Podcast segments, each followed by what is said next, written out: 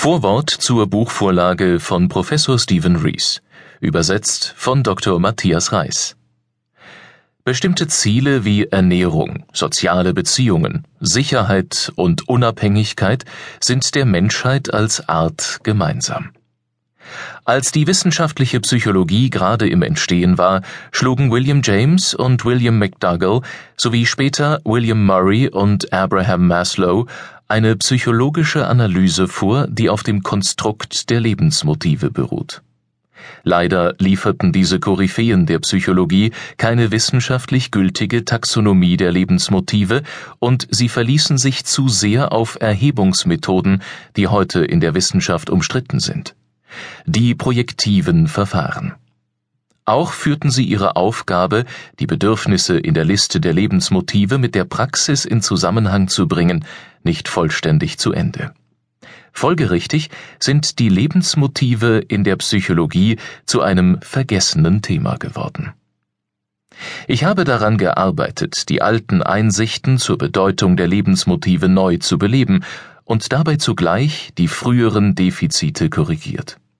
Aus empirischen Befunden habe ich eine Taxonomie der 16 Lebensmotive abgeleitet und dann mein Modell durch die umfassendsten wissenschaftlichen Befunde gestützt, die je für eine solche Taxonomie zur Verfügung gestellt wurden. Bei den 16 Lebensmotiven handelt es sich um die erste wissenschaftlich validierte Klassifizierung der menschlichen Motive. Eine der aufregendsten Entwicklungen innerhalb der Theorie der Lebensmotivation bestand darin, dass sie kreativ auf praktische Aktivitäten angewendet wurde.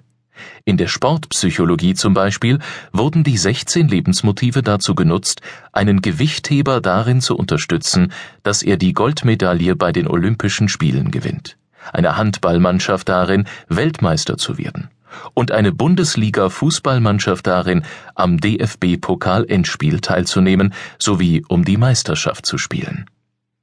Zu den weiteren Anwendungen im Bereich des Managements gehören das Coaching, die Führungskräfteentwicklung, Beziehungs- und Motivationsthemen und vieles mehr.